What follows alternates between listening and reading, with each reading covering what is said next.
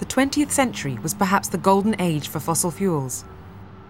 But globally, there are still huge reserves of coal, oil, and natural gas. If you look specifically at, at, at hydrocarbons, uh, the, the world has produced something like a bit less than a trillion barrels of oil equivalent. Uh, that's uh, uh, a million million, as it were. There is another trillion barrels of oil equivalent which can be produced probably at $8 a barrel, under $10 a barrel. There's another 2 trillion which can be produced at under $20 a barrel. And then the tail goes up and it gets more expensive. Those uh, prices, costs, have been driven down by, by technology.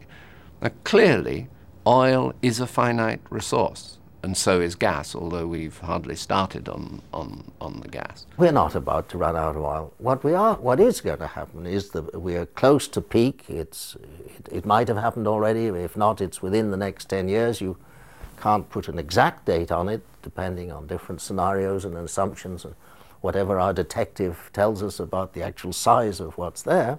So, somewhere over the next 10 years, you could say with really great confidence that we're at peak.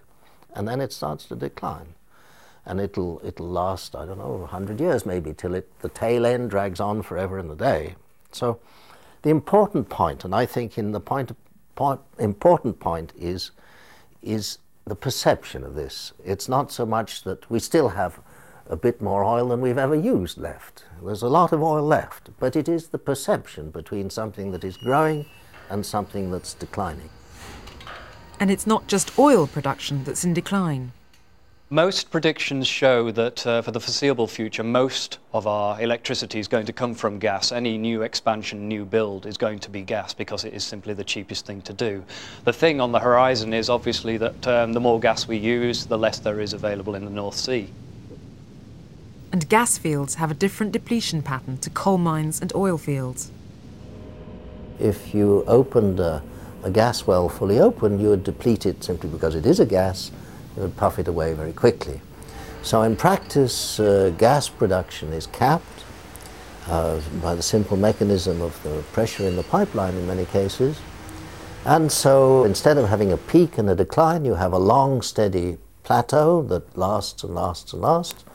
And the cost of producing this gas gets less and less because the original costs are long written off. And the price of gas generally falls. That in turn encourages people to move to gas, it also has environmental uh, benefits.